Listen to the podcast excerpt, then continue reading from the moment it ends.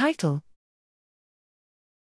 Worth the Weight Sub Pocket Explorer, SubPEX, a weighted ensemble method to enhance binding pocket conformational sampling. Abstract Structure based virtual screening, versus, is an effective method for identifying potential small molecule ligands, but traditional versus approaches consider only a single binding pocket conformation. Consequently, they struggle to identify ligands that bind to alternate conformations. Ensemble docking helps address this issue by incorporating multiple conformations into the docking process, but it depends on methods that can thoroughly explore pocket flexibility.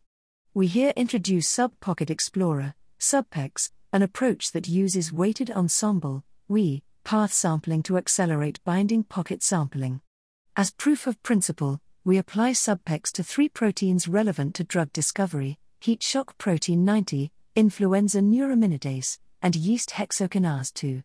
SubPEX is available free of charge without registration under the terms of the open source MIT license, http colon slash slash durrantlab.com slash subpex slash